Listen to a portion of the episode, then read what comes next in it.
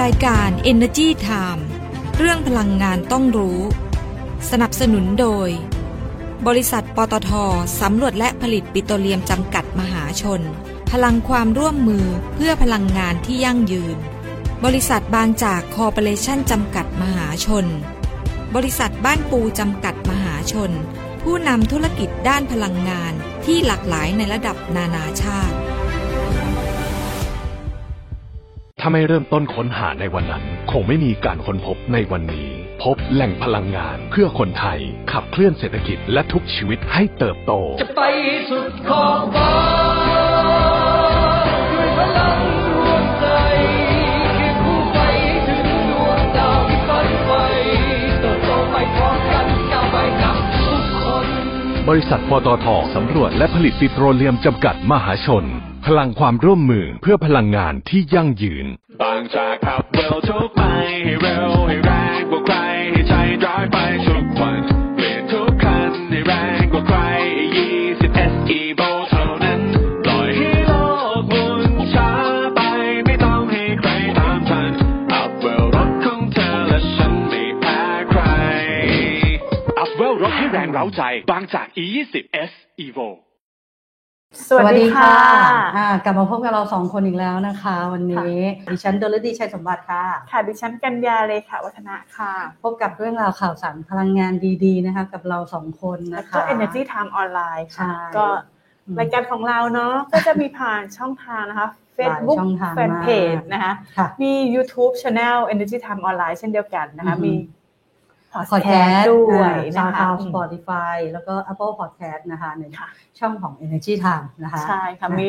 เว็บไซต์ ช่องทางให้เลือกเลยว่าจะดูไหน เว็บไซต์ก็มีใช่ไหม มีเว็บไซต์ www.energytimeonline.com แล้วก็ ค่ะ Instagram Twitter มีหมดนะคะ ค่ะ หรือว่าจะไปที่เว็บไซต์ไทยนิวออนไลน์ก็ได้นะคะ ไทยนิวแล้วก็มีขีดตรงกลางนะคะ ค่ะ เพราะว่าคนใช้ไทยนิวกันเยอะ ใช่ เราก็เลย ช่ค่ะ ใส่ขีดตรงกลางไว้เพื่อไม่ให้เหมือนคนอื่นนะคะ ค่ะ อ่ะ วันนี้ก็จะเป็นเรื่องที่เราจุ่มหัวเอาไว้เนาะตามที่เราได้ส่งลงก่อนหน้านี้และแบนเนอร์ของเราถ้าใคร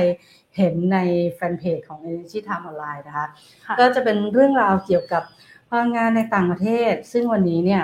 ก็อินเทรนด์เหมือนบ้านเรา นะมันน่าจะเป็นทิศทางเดียวกันทั่วโลกนะคุณ ค่ะ วิญญา ไม่ใช่แค่บ้านเราเนาะ ใช่เรื่องของค่าสาธารณูปโภคที่สำคัญเนอะเรื่องพลังงานเรื่องไฟฟ้าเนี่ยต่างประเทศเขาก็มองเหมือนกันว่า แนวโน้มเนี่ยมันจะสูงขึ้นตามปริมาณของการใช้พลังงานนะคะ ค่ะ แล้วก็หลังจากนั้นเนี่ยเดี๋ยวพาไปที่สกอตแลนด์ละกัน อือฮึค่ะ ถ้าไปแถบยุโรปแถบนั้นน่ะส่วนใหญ่จะเป็นพลังงานลม ใช่ เพราะว่าแถบนั้นเขามีเยอะไง อ่า ก็ไปดูพลังงานลมนอกชายฝั่งนะคะ ที่สกอตแลนด์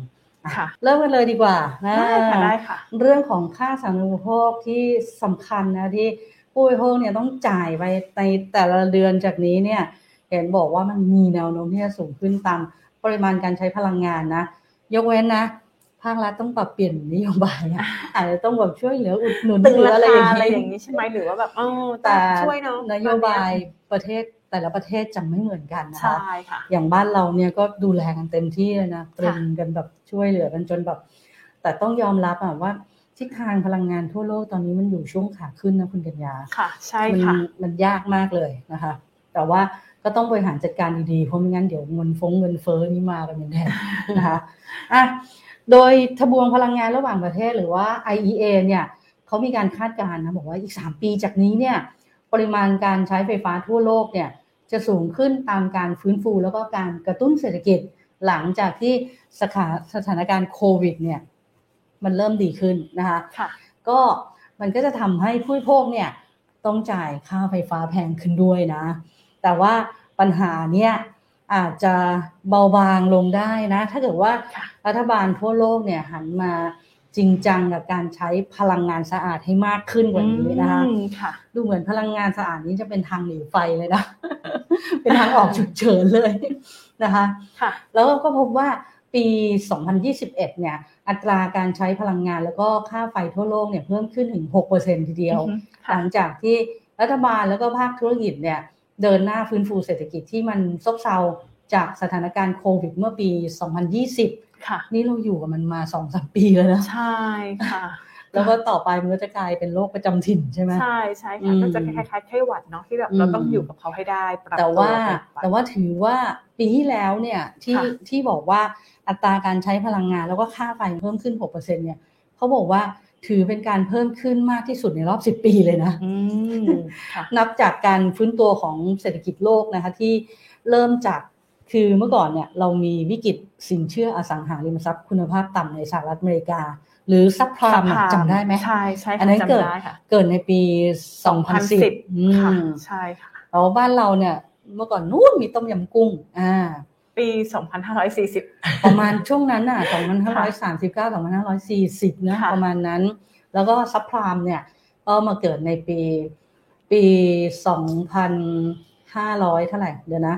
2 2010 2,553 อ่า ก็หลังบ้านเราเนาะ10 กว่าปี ค่ะ แต่ถ้านับจากปีนั้นมาถึงปีเนี้ยก็ประมาณ 10 10 ปี ปี ประมาณ 10 ปี ใช่ นะคะ ค่ะ แล้วยิ่งกว่านั้นนะ ปริมาณการใช้ไฟฟ้าโดยรวมทั่วโลกเนี่ยยังสูงถึง 1,500 แคลวัตต์ชั่วโมง คือคนเริ่มกลับมาใช้ไฟฟ้ามากขึ้นแล้วไง เหมือน เพราะความต้อง เศรษฐ การ กิจ มาก เริ่มแบ ขึ้น บกลับมาดีขึ้นเนาะม คือเขาบอกว่ามากที่สุดเลยเนี่ย เท่าที่เคยมีการบันทึกเอาไว้ จริงอ่ะ คือเราอยู่กับโควิดจนเราลืมไปแล้วว่าตัวเลขเนี่ยมันจะกลับมาเติบโตขนาดนี้ มากขนาดนี้ถูกไหม ค่ะ เราก็นึกว่าแบบตัวเลขมันก็ยังแบบลดลงนะ แต่อันนี้คือคือปริมาณของทั่วโลกนะ ไม่ได้ไม่ได้เฉพาะอ่าประเทศใดประเทศหนึ่งนะคะ ค่ะ แล้วที่ประเทศที่โตมากที่สุดเลยนะให้ทาย แค่จีนอยู่ แล้วพระ คือเวลา ขแบบ เวลาเราจะทายนะเราก็จะทายอยู่เนี่ยเอ้ย จีนอเมริกา อินเดียอะไรแถวๆนี้หรือว่าไม่ ใช่ อ่ะยุโรปแต่ว่าต้องเป็นยุโรปรวมนะ ประเทศใดประเทศหนึ่งสู้ไม่ได้เพราะว่าประชากรน้อยกว่าเย ป อะ ระชากรเยอะโดยเฉพาะ อ่า จีนนี่คือเขาแบบเหมือนประชากรเขาเยอะแล้วก็ แล้วก็ แบบ บริโภคเยอะ ใช่ใช่ อืม การบริโภคเยอะ ซึ่งมากที่สุดก็อยู่ที่ประเทศจีนนะคะ ค่ะ โดยครึ่งหนึ่งของปริมาณการใช้ไฟฟ้าทั่วโลกที่เพิ่มขึ้นเมื่อปี 2021 เนี่ยมาจากประเทศจีนนะ ค่ะ แล้วก็อ่าเฉพาะที่ประเทศจีนประเทศเดียวเนี่ยปี 2021 เนี่ยใช้ไฟฟ้าเพิ่มขึ้นมา 10% ค่ะ เยอะไหม เยอะค่ะ อ่าแล้วก็อีกประเทศหนึ่งนะที่อยู่ในลิสต์เหมือนกัน เมื่อกี้นี่ที่พูดไปแล้ว ก็คืออินเดียนะคะ อินเดียค่ะ ก็มีการใช้ไฟฟ้าเพิ่มขึ้นเช่นกันอ่าโดยเฉพาะสถานการณ์ในจีนแล้วก็อินเดียเนี่ย มันก็เลยทำให้ทั้งสองประเทศ คือพอมันใช้ไฟฟ้ามากขึ้นใช่ไหม ค่ะ ไฟที่มันผลิตอยู่ก็ไม่ไม่พอ ไม่พ ง ออืม เขาก็ต้องหา ค่ะ ถ่านหินเพื่อมาป้อนโรงไฟฟ้าเพิ่มขึ้น ค่ะ แต่ว่าเมื่อเกิดวิกฤตซัพพลายเชนนะ จัดหาถ่านหินมาได้ไม่ทัน นี่ขนาดถ่านหินยังมีเยอะๆนะ ก็ ก็ อาจจะแบบเป็นช่วงที่แบบหาไม่ทันอะไรอย่างนี้ไง คือ เพราะว่า ตอนเนี้ย เวลาทำมันต้องใช้กระบวนการอ่ะ มันต้องมีเวลาในการขุดกัน ตอนะ ไร เนี้ย ย่าง น้ำมันก็แพง ค่ะ ก๊าซธรรมชาติก็แพง ทั่ว ค่ะ โลกก็เลยหันมาใช้ ถ่าน ถ่าน หิ หิ น นเนี่ยสลับสลับกับกั เสริมไปเนาะ กับ เพะว่ การใช้ก๊าซ เพราะว่าราคา อืม ถ่านหินเนี่ยต้องถือว่าเป็นต้นทุนพลังงานที่ค่อนข้างจะถูก คือเมื่อเทียบกับประเภทอื่นประ ใช่ เภทอื่น ใช่ค่ะ เพราะฉะนั้นตอนเนี้ยก็มีมีบางประเทศนะ อืม คือกลับมาจัดหาถ่านหินเพิ่มขึ้นเพื่อเอามา ค่ะ ผลิตไฟฟ้าดังนั้นก็เหมือนก็แย่งกันอะเนาะ อือฮึ ก็แย่งกันการผลิตอะไรอย่างเงี้ย คือทุกอย่างอะ มันขึ้นอยู่กับดีมานซัพพลายแล้วก็แบบเอ่ออำนาจในการซื้ออะเนาะ อื อื ม ม ค่ะ แล้วก็เนี่ยอ่าพอเขาต้องจัดหาถ่านหินมาเพิ่มไม่ทันใช่ไหมมันก็เลยแล้วความต้องการเนี่ยในช่วงครึ่งครึ่งปีหลังของปี 2021 เนี่ย ค่ะ มันก็เลยทำให้เกิดไฟฟ้าดับนะในพื้นที่ของในหลายพื้นที่เลย อือฮึ ของทั้งสองประเทศ ค่ะ เพราะแน่นอนผลิตไม่ทันเพราะว่าคนใช้เยอะนะคะ ค่ะ แล้วเมื่อการลดการใช้พลังงานเนี่ยคือมันทำได้ยาก เพราะว่าแต่ละประเทศเนี่ยอ่าพยายามอย่างเต็มที่นะในการที่จะเอ่อเร่งฟื้นฟูเศรษฐกิจเนี่ยให้พ้นกับภาวะซบเซาใช่ไหม ค่ะ จากสถานการณ์โควิดเนี่ยเพราะฉะนั้นทาง IEA เนี่ยก็เลยเสนอรัฐบาลทั่วโลกนะบอกว่าต้องลงทุนในพลังงานสะอาดนะ แล้วก็พลังงานทดแทนมากกว่าที่เป็นอยู่ในปัจจุบันด้วย ค่ะ ไปพร้อมๆกับการลดการสนับสนุนอ่าโครงการพลังงานที่สร้างมลพิษอย่างเช่นแบบโรงไฟฟ้าถ่านหินเงี้ยแล้วก็กระตุ้นให้ประชาชนในประเทศเนี่ยรู้คุณค่าของพลังงาน แล้วก็ใช้พลังงานให้เกิดประโยชน์สูงสุดด้วยนะคะ อือฮึค่ะ แล้ว IEA เนี่ยยังเตือนด้วยนะว่า ถ้าเกิดว่าไม่ลงทุนในพลังงานสะอาดเพิ่มเติมเนี่ยจะไม่สามารถลดการปล่อยคาร์บอนสู่ชั้นบรรยากาศจากโรงไฟฟ้าได้เลย จนไม่สามารถที่จะไปนำไปสู่ในเรื่องของ net zero carbon หรือว่าไม่ปล่อยคาร์บอนเลย ตามเป้าหมายในปี 2050 นะคะ ค่ะ ส่วนเรื่องนโยบายด้านพลังงานเนี่ย IEA ก็มีการเตือนว่าเอ่อรัฐบาลประเทศใดเนี่ยที่ไม่ปรับเปลี่ยน หรือลงทุนในพลังงานสะอาดเพิ่มเติมเนี่ยจะต้องเพิ่มค่าไฟฟ้านะจนทำให้ประชาชนเนี่ยได้รับผลกระทบนะคะแล้วในที่สุดเนี่ยอาจจะบานปลายกลายเป็นปัญหาเศรษฐกิจ สังคมแล้วก็การเมืองได้นะ แล้วก็ ค่ะ มันอาจจะไปส่งผลต่อเสถียรภาพของรัฐบาลได้ แล้วก็ทำให้ประเทศเกิดความวุ่นวายได้นะคะ ค่ะ เราเห็นตัวอย่างในหลายประเทศนะคุณกัญญา อืม เราเห็นละว่าเอ่อบางทีการควบคุมราคาพลังงาน หรือการผลิตพลังงานไม่พอเนี่ย มันอาจนำไปซึ่งความไม่พอใจของคนในประเทศ แล้วก็มีหลายประเทศที่ออกมาแบบเดินขบวนเรียกร้อง แล้วก็กลายเป็นเรื่องราวใหญ่โตนะคะเพราะฉะนั้นก็การดำเนินนโยบายเรื่องของพลังงานเนี่ยจะต้องระมัดระวังอย่างยิ่ง เพราะต้องบอกแล้วว่ามันเป็นเรื่องเซนซิทีฟมากนะคุณกัญญาใช่ไหมคะ ใช่ค่ะ อืม ก่อนที่จะไปสกอตแลนด์นะคะดิฉันต้องขอทักทายนะคะ ขอสวัสดีนะคะ ท่านผู้ชมนะคะ อ่า ที่ มีคนเข้า ชมผ่าน มาเยอะ แฟนเพจ ใช่ไหม ของเรานะคะ หลาย สวัสดี ท่าน ทุก เลย ท่าน ใช่เลไหมคะ ยนะคะ ก็จะเป็นแฟนพันธ์แท้เนาะที่แบบว่า ค่ะ ติดตามรายการของเรานะคะ ค่ะ มาร่วมสนุกกัน อือฮึ วันนี้ก็มีร่วมสนุกแต่ว่าเดี๋ยวค่อยพูดเนาะ นี่ไงอ้าว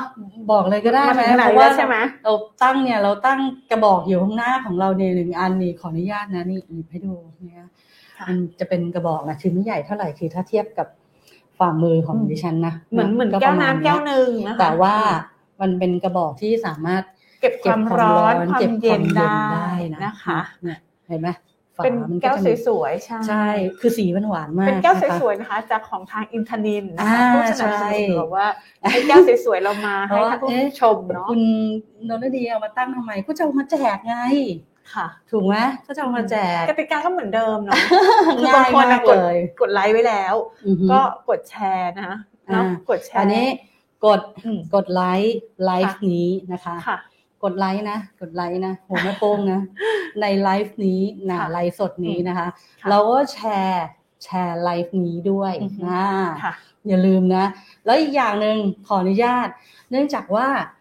อ่าอ่ากระบอกน้ำอันเนี้ยเราได้รับมาได้รับการสนับสนุนจากทางกลุ่มบางจาก อืม เพราะฉะนั้นขออนุญาตเพิ่มอีกหนึ่งเงื่อนไข ค่ะ เข้าไปกดไลค์แฟนเพจบางจากด้วย อืมไปกดให้เขาหน่อยนะ อ่าไปกดให้เขาหน่อยนะ ใช่ คะเป็นถือว่าเป็นการขอบคุณ เดี๋ยวเราก็จะได้สุ่ม ให้ของรางวัลเรา น่ารักน่ารักมาอย่าง แจ นี้ ก ค่ะ น เราจะได้แบบว่ามาสุ่มแจกท่านผู้ชมกัน อืม เรื่อย ๆ ว่าแบบเอ๊ะ ใช่ มีอะไรมาแจกกั เราแจกทุกอาทิตย์อ่ะ ใช่น่ารักน่ารักเดี๋ยวก็มีอีก ดิฉัน แล้ว ชอบมากเลยอ่ะ ค่ะ อยากได้ น่ารักน่ารักจ อื ริงๆอะมไรอย่างเงี้ยแบบว่าเหมาะสำหรับแบบ อืม แก้วหนึ่งอ่ะ ใช่ อืม แต่ว่ามันเก็บความร้อนความเย็นได้มันอเนก ค่ะ ประสงค์อ่ะคุณกัญญา ค่ะ เล็กๆน่ารักกระทันรัด ก็เล่นกันเข้ามาเดี๋ยวสุ่มให้เลยนะ ใช่ อืมนะคะ ของของเราแจกจริงนะแล้วก็แจกง่ายๆด้วยคือแบบ ใช่ใช่ แค่รอรับรางวัลอยู่ที่บ้านเดี๋ยวของรางวัลก็ส่ง ใช่ ถึง ขอขอแค่ทำ นะคะ ตามเงื่อนไข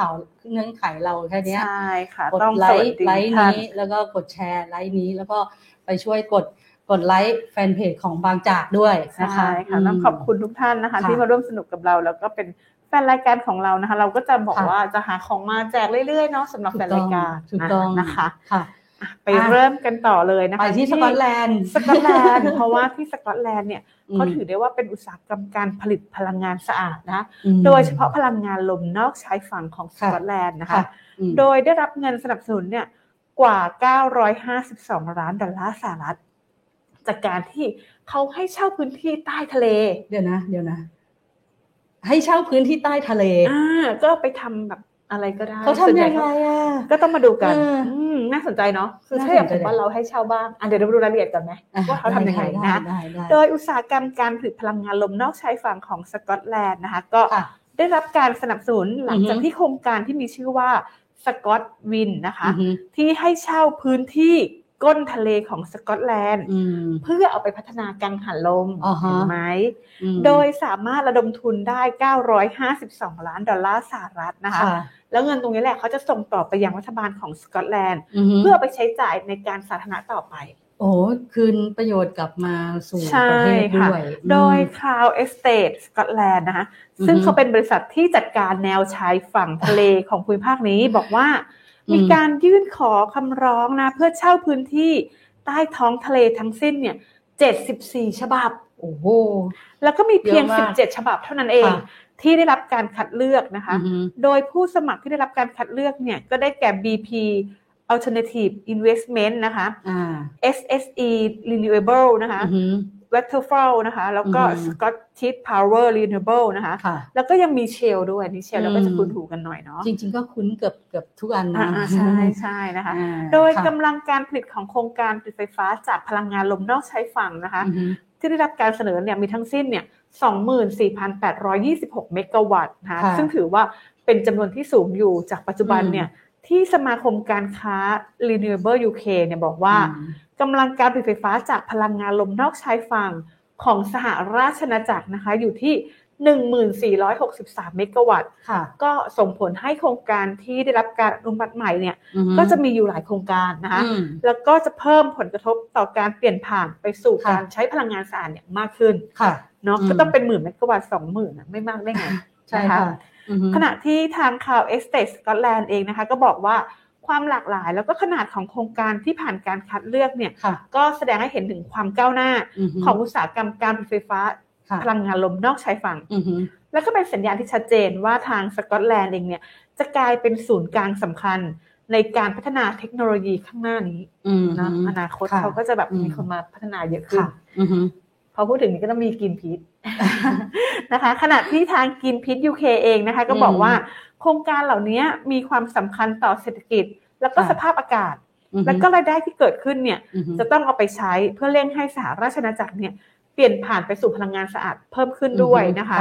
ในขณะเดียวกันก็ยังบอกด้วยว่า เราจำเป็นนะที่ต้องมีฉนวนกันความร้อนในบ้าน อือหือ รวมไปถึงอัปเกรดระบบพลังงาน ค่ะ แล้วก็ต้องมีระบบที่มาช่วยรองรับผู้ที่ อือฮึ ทำงานในอุตสาหกรรมคาร์บอนสูง ค่ะ ที่มีตำแหน่งงานเนี่ยมีแนวโน้มลดลงเรื่อยๆแล้ว อืออ ใช่ไหมเพราะว่า อื เรา อ ต้องลดการปล่อยก๊าซคาร์บอนนะคะ ค่ะ ก็ต้องมีการจัดอบรม แล้วก็การ อืม สนับสนุนให้กับบุคคลเหล่านี้นะคะ ต้องสอนอ่ะอ่า ใช่ ต้องต้องให้รู้อือหือ ในขณะเดียวกันในกลุ่มของสหพันธ์ชาวประมงสกอตก็บอกเหมือนกันบอกว่า อือหือ ถึงแม้ว่าสกอตแลนด์เนี่ยจำเป็นต้องเพิ่มกำลังการผลิตจากพลังงานหมุนเวียน ค่ะ ที่จะเพิ่มมากขึ้น อืม ทำให้บรรลุเป้าหมายการปลดปล่อยก๊าซเรือนกระจก ขึ้นสู่ชั้นบรรยากาศให้เป็นศูนย์นะคะ แต่ว่า อือหือ อย่างไรก็ตามแล้วเนี่ยก็อาจจะมีผลกระทบต่อประมงชายฝั่งได้ อ๋อ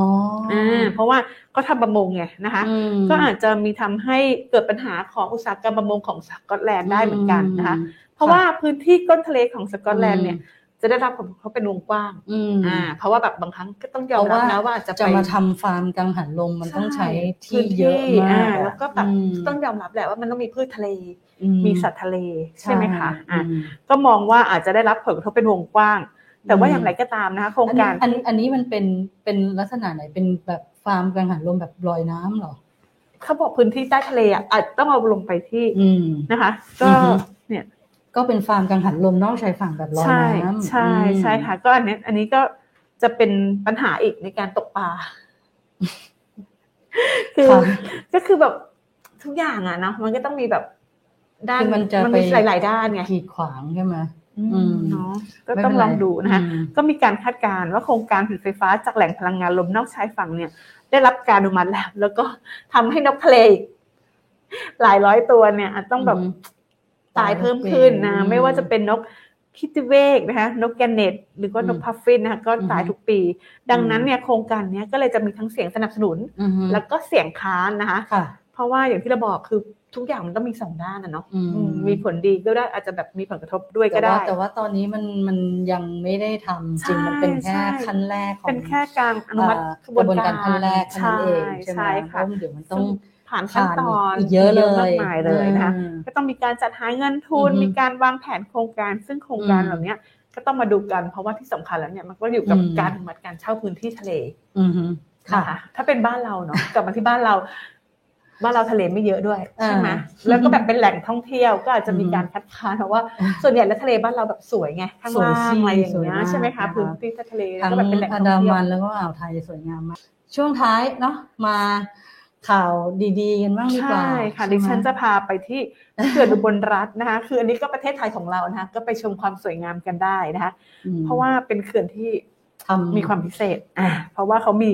โครงการ โซลาร์ลอย โซลาร์ลน้ำอยน้ำหรือว่า อืม โครงการโรงไฟฟ้าพลังงานแสงอาทิตย์ บนทุ่นลอยน้ำนะคะ ร่วมกับโรงไฟฟ้าพลังน้ำ ถ้าเรียกชื่อย่อก็คือโซลาร์ลอยน้ำแบบ โซลาร์เซลล์ลอยน้ำแบบไฮบริดอ่าที่เขื่อนอุบลรัตน์นะคะก็ที่จังหวัด ก็ ข คื อน อผ แก่น สม เรา ผ เนี่ย สานนั่นเอง ใช่ น ค่ะที่จังหวัดขอนแก่นของเรานะคะ ค่ะอืม โดยคุณประเสริฐศักดิ์เชิงชวโนนะคะรอง ค่ะ ผู้ว่าการพัฒนาโรงไฟฟ้าและพลังงานหมุนเวียน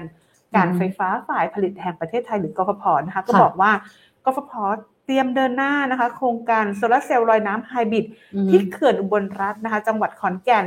กำลังการผลิตก็ 24 เมกะวัตต์นะคะ ค่ะ หลังจากที่ได้มีการทำรายงานสรุปผลการดำเนินงาน อืม โครงการโซลาร์เซลล์ลอยน้ำไฮบริด ค่ะ โครงการแรกของกฟผ อืม ที่เขื่อนสิรินธรจังหวัดอุบลราชธานี แล้วเสร็จไปแล้วแล้วก็มีผลการ อืดำมเนินงานตามเป้าหมายเรียบร้อยแล้ว อัน นะ นี้ คะ จะเป็นเขื่อนที่สองแล้ว ใช่ อื แต่ว่ามีความสวยงามไม่แพ้กันนะเขาบอก อ่าน นะคะ โดยขณะนี้นะคะก็อยู่ระหว่างการเปิดขายเอกสารประกวดราคา ค่ะ ซึ่งถ้าผู้ประกอบการคนใดสนใจก็สามารถเข้าซื้อเอกสารประกวดราคาได้นะ ค่ะ ตั้งแต่วันนี้จนถึงวันที่ 15 กุมภาพันธ์นี้แล้วนะคะ อืม เหลือเวลาอีก 5 วัน ค่ะ นะคะ อืม โดยมีกำหนดเปิดซองประกวดราคาในวันที่ 9 มีนาคมนี้ค่ะ ค่ะ ก็ถ้าใครสนใจนะคะ ก็สามารถไปดูรายละเอียดเพิ่มเติมได้นะคะ ที่ อ่า เว็บไซต์ของ e g a t นะคะ อ่า ก็ลองเข้าไปดูกันนะคะสำหรับผลการดำเนินงานโซลาร์เซลล์ลอยน้ำไฮบริดที่เขื่อนสิรินธรอันนี้ ม มีกำลังการผลิต 45 เมกะวัตต์ ค่ะ เขาก็สามารถจ่ายไฟฟ้าเชิงพาณิชย์ไปแล้วเนาะ ปาร์ตี้แล้วสามสิบเอ็ดตุลาคม ใช่ สองพันค่ะห้าร้อยหกสิบสี่ ก็พบนะคะ พบว่า อืม การผลิตไฟฟ้าในรูปแบบไฮบริดจากพลังงานแสงอาทิตย์ ค่ะ แล้วก็พลังน้ำจากเขื่อนเนี่ย อือฮึ แล้วก็มีการติดตั้งระบบกักเก็บพลังงานนะคะ หรือ อฮึ ว่า energy storage นะคะ อือฮึ ก็สามารถสร้างเสถียรภาพได้ดีเลยทีเดียวนะคะ ค่ะ แล้วก็ลดความไม่แน่นอนของพลังงานที่ อืม เกิดขึ้นได้ เพราะว่ามันมีระบบ อือฮึ กักเก็บพลังงานไง ค่ะ นะคะ แล้วก็ทำให้การผลิตไฟฟ้าเนี่ยค่อนข้าง อือฮึ จะเป็นไปอย่างต่อเนื่อง อืม แล้วก็มีประสิทธิภาพมากขึ้น ค่ะ นะคะ อืม แล้วก็มีการติดตามเรื่องของสิ่งแวดล้อมด้วยนะคะ อ่า ก็มีการตรวจพบเรื่องของสิ่งแวดล้อมบอกว่า การติดตั้งทุ่นลอยน้ำในอ่างเก็บน้ำของโครงการเนี่ย อันเนี้ยไม่ส่งผลกระทบต่อระบบนิเวศใต้น้ำและก็สิ่งแวดล้อมนะคะ ค่ะ ไม่กระทบนะคะ อืม แล้วก็ยังได้การผลิตไฟฟ้าจากพลังงานสะอาด อือฮึ ซึ่งแน่นอนว่าเป็นส่วนหนึ่งในแผนดำเนินงาน เพื่ออ ม มุ่งสู่เป้าหมายการความเป็นกลางทางคาร์บอนนะคะ อือฮึ ผ่านกลไกการสนับสนุนการชดเชย แล้วก็หลีกเลี่ยงการ อือฮึ ปลดปล่อยก๊าซคาร์บอนไดออกไซด์อย่างเป็นรูปธรรม ค่ะ เขาบอกว่าสามารถลดการปล่อยก๊าซ อืม คาร์บอนไดออกไซด์ได้ได้ถึง 47,000 ตันต่อปี เดี๋ยว พอ มา ได้ผลที่ดีแล้ว เขาเลยบอกว่าจะอ ขยายเลย ต่อยอดใช่ เนี่ยมาทำเขื่อนที่สอง ต่อยอดไปที่อื่นนะคะ แล้วก็จะไปโครงการ อืม โซลาร์เซลล์ลอยน้ำไฮบริดแห่ง อ่า อื่นๆด้วยนะคะ อือฮึ ก็จะมีเยอะขึ้น อ่า เรื่อยๆ ไปกันะคะ อีกหนึ่งบริษัทนะ ค่ะ บริษัทบ้านปูพาวเวอร์จำกัดมหาชนหรือว่า BPP ค่ะ อันนี้ก็อยู่ในกลุ่มของบ้านปูนะคะ ค่ะ โดยคุณกีรณะลิมปะพิยอมประธานเจ้าหน้าที่บริหารของบ้านปูพาวเวอร์เนี่ย ก็บอกว่าเอ้ยตั้งแต่ปี 2564 มาจนถึงปัจจุบันเลยเนี่ย ค่ะ บริษัทเนี่ยมีการเติบโตนะของธุรกิจผลิตพลังงานไฟฟ้าเนี่ยภายใต้กลยุทธ์ greener and smarter นะคะ อือฮึ โดยสามารถขยายกำลังการผลิตที่มีคุณภาพนะจากการลงทุนในสินทรัพย์ใหม่ ๆ ที่เดินเครื่องจ่ายไฟฟ้าแล้ว แล้วก็อ่าพร้อมสร้างรายได้ได้ทันทีเลยเนี่ยแล้วก็เปิดดำเนินการเชิงพาณิชย์แล้วสิบแห่งนะ อือฮึ กำลังการผลิตรวมเนี่ยถึง 545 เมกะวัตต์นะ ค่ะ ซึ่งอันเนี้ยเขาก็ไปขยายในในกลุ่มที่เขามีการลงทุนอยู่แล้ว เรียกว่ายุทธศาสตร์ของกลุ่มบ้านปูเขาเนี่ยไม่ว่าจะเป็นอ่าประเทศญี่ปุ่นนะ เวียดนาม ออสเตรเลีย แล้วก็สหรัฐอเมริกานะคะ ค่ะ ก็หลายโรงนะเปิดดำเนินงานไปแล้วนะคะซึ่งเขาเนี่ยจะเดินทางไปสู่เป้าหมายนะการเติบโตให้มีกำลังการผลิตไฟฟ้าเนี่ย 5,300 เมกะวัตต์ให้ได้นะคะ คือมุ่งมั่นมาก แล้วเขาบอกว่าไฟฟ้าของเขาเนี่ยพี่ที่ผลิตออกมามันเป็นมันเป็นไฟฟ้าที่มีคุณภาพอย่างยั่งยืนนะ เพราะว่าเขาจะเน้นขยายโรงไฟฟ้าที่มันมีเทคโนโลยีดีอะที่ อืม ก่อ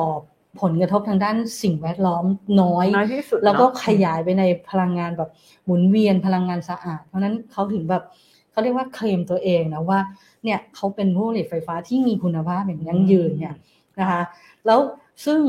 เขาเนี่ยพอเขาขยายแบบเนี้ยคุณเชื่อไหมมันทำให้ BPP เนี่ยได้รับการจัดอันดับอยู่ในดัชนีเซ็ตร้อยแล้วก็เซ็ต HD นะคะ ที่แสดงให้เห็นว่าเป็นหลักทรัพย์ที่ จ่ายเงินปันผลย้อนหลัง 3 ปีเนี่ยอยู่ในเกณฑ์ที่ดี ด้วยการเป็นหลักทรัพย์ที่มีพื้นฐานที่ดี มีสภาพคล่องแล้วก็สร้างผลตอบแทนที่ดีให้แก่ผู้ถือหุ้นแล้วก็นักลงทุนด้วยนะคะ ค่ะ แล้วบริษัทเนี่ยยังได้รับการประเมินผลการดำเนินงานด้านความยั่งยืน จากองค์กรชั้นนำระดับโลกอย่าง S&P Global นะ ค่ะ ในระดับสูงมาก อือฮึ อันนี้เทียบเท่าสมาชิก Dow Jones Sustain- เอ่อ Sustainability Index นะหรือว่า DJSI นะคะซึ่งเป็นดัชนีที่เขาเรียกว่าได้รับการยอมรับจากนักลงทุนนานาชาติเลย แล้วก็ได้รับคัดเลือกให้อยู่ใน Sustainability Yearbook 2022 ด้วย ซึ่งมันสะท้อนความมุ่งมั่นของเขานะ ในการที่จะดำเนินงานตามหลักเออของ ESG อ่ะ ค่ะ อ่านั่นแหละ ก่อนจะจากกันไปดิฉัน อยาก อยากจะพาไปร่วมงาน World Expo ที่ไหน 2020 ที่ดูไบ ใช่ ปีนี้ อือฮึ เขาจะขึ้นที่เมืองดูไบประเทศสหรัฐอาหรับอมิเรตส์นะ อืม ซึ่งปกติแล้วเนี่ย ค่ะ แบบ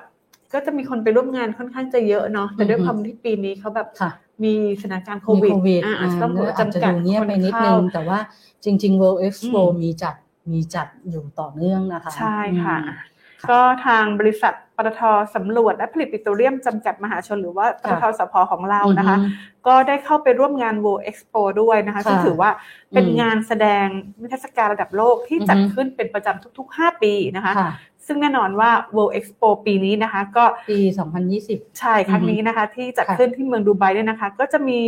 การประกอบด้วยอาคารแสดงจากประเทศชั้นนำต่างๆนะคะแล้วก็รวมไปถึงประเทศไทยเราด้วยนะคะ หรือว่า Thailand Pavilion เองนะคะ ที่สำคัญเนี่ยเขานำเสนอแนวคิดหลักก็คือการขับเคลื่อนสู่อนาคต อืม เป็นการสะท้อนเรื่องของการนำเทคโนโลยีนวัตกรรมนะคะ อือฮึ มาเป็นการประกาศศักยภาพผู้นำด้าน อืม เทคโนโลยีของไทย ค่ะ เป็นการส่งเสริมการพัฒนาเศรษฐกิจดิจิทัล อืม นะคะ โดยภายในงานนะคะโดยภายใน Thailand Pavilion ครั้งเนี้ยปตทสพเองเนี่ยก็นำเทคโนโลยี แล้วก็นวัตกรรมล้ำสมัยไปแสดงด้วย ให้ อืม ชาวโลกเนี่ยมองเห็นเลย อืม มีอะไรบ้าง ค่ะ มีนอติลูสนะคะ อืม เป็นหุ่นยนต์ซ่อมบำรุงท่อใต้ทะเลตัวแรกของโลก ค่ะ นะคะ อือฮึ มีเจ้าเอี้ยงนะคะ อืม โดนการเกษตรอัจฉริยะที่ ค่ะ ช่วยเพิ่มศักยภาพ แล้วก็ลดต้นทุนให้กับ อือฮึ อุตสาหกรรมการเกษตร อือ นะ ฮึ แล้วก็ตัวสุดท้าย Explorer อ่า เป็นหุ่นยนต์ตรวจสอบอุปกรณ์ใต้น้ำแบบอัตโนมัติ ค่ะ อ่าม แน่นอนว่านวัตกรรมเหล่านี้นะคะ ทางปตทสพเองเนี่ย อืม เป็นเจ้าของผลงาน อืม อ่าแล้วก็มีบริษัท AI and Robotic Venture จำกัดหรือว่า ARV อืม ซึ่งเป็นบริษัทในเครือของปตทสพนั่นแหละ ค่ะ พัฒนาขึ้นมาร่วมกับพันธมิตรนะคะ อือฮึ เป็นการช่วยเหลือธุรกิจและก็อุตสาหกรรมต่างๆ ให้สามารถเติบโตได้ในยุค อืม ดิจิทัลแบบนี้นะคะ ก็มีน่าสนใจมากมายเลยนะคะ ถ้าใคร อืม สนใจนะคะ ก็ยังสามารถเข้าไปชมได้ ไม่ต้องบินไปถึงดูไบแต่ว่าเราดู ม่ ออนไลน์ได้ ต ออน นี้ ไลน์นะคะ ที่ อ่า w w w a r v ขีดกลางนะคะ m e t a metaverse e v com e r s e com w w w a r v m e t a v e r s e com ค่ะ อืม ใครสนใจก็เข้าไปดูได้นะคะ คืพอราะ คือเนี่ย น่าสนใจ สัมผัสประสบการณ์เสมือนจริงที่เขาเรียกว่า Metaverse เนี่ย อืม อ่า ค่ะ ซึ่งอันเนี้ยงานเนี้ยจะจัดแสดงถึงวันที่ 17 กุมภาพันธ์นี้เท่านั้นนะ ใช่ค่ะ มีเวลาอีก 7 วันนะคะ ค่ะ อืม ใครสนใจก็เข้าไปร่วมดู อืม ร่วมชมกันได้เนาะ ค่ะ ค่ะ โอ้โหวันนี้อัดนั้นเลยนะ เรื่องของเราดิฉันมีความรู้สึกเรื่องดีๆงั้นเลย อย่าลืมนะคะ กดไลค์กดแชร์นะคะ จะได้แบบว่า ไลมาฟ์ร่วม นี้ สนุกกัน ไลฟ์ ไล นี้ ฟ์นี้ เพจของเรา เพจของบางจาก อืม นะคะ อือฮึ จะได้แบบว่ามาสุ่มหาผู้โชคดีกัน แล้วก็ได้รับรางวัลไปเลยนะคะ ง่าย ๆนะคะ ค่ะ สำหรับแฟนเพจแฟนรายการ อืม ของเรา ค่ะ เนาะ อืม ค่ะ แล้วก็รอรับรางวัลที่บ้านไปเลยนะ ใช่ คะส่งไป ค่ะ ถึงที่นะคะ วันนี้หมดเวลาแล้วนะคะ เดี๋ยวไปเจอกันใหม่เนาะวันจันทร์หน้านะคะ ใช่ค่ะ เสาร์อาทิตย์ขอพักผ่อน วันศุกร์ก็มีเปิดดู YouTube YouTube อ อ่า อนไลน์ เกือบลืม YouTube Channel ได้ อ่า นะคะ ติด ทุ่ม ตา ครึ่ง ม เนาะ ติดตามฟังรายการย้อนหลังนะคะ ได้ที่ YouTube Channel นะคะ Energy Time ออนไลน์เหมือนกันนะคะ ค่ะ แล้วก็พอดแคสต์นะ ไม่ว่าจะเป็นอ่าซักข้าว Spotify แล้วก็ Apple Podcast นะคะ แล้วก็เว็บไซต์ของเรา www.energytimeonline.com www.thainews-online.com ด้วยนะคะ ค่ะ ทุกช่องทางโซเชียลมีเดียนะ แล้วเดี๋ยววันจันทร์หน้ามาเจอกันใหม่นะคะ วันนี้ลาไปก่อนนะคะ สวัส สวัสดี ดี ค่ะ ค่ะ ถ้าไม่เริ่มต้นค้นหาในวันนั้น คงไม่มีการค้นพบในวันนี้ พบแหล่งพลังงานเพื่อคนไทย ขับเคลื่อนเศรษฐกิจและทุกชีวิตให้เติบโต จะไปสุดขอบฟ้าด้วยพลังดวงใจ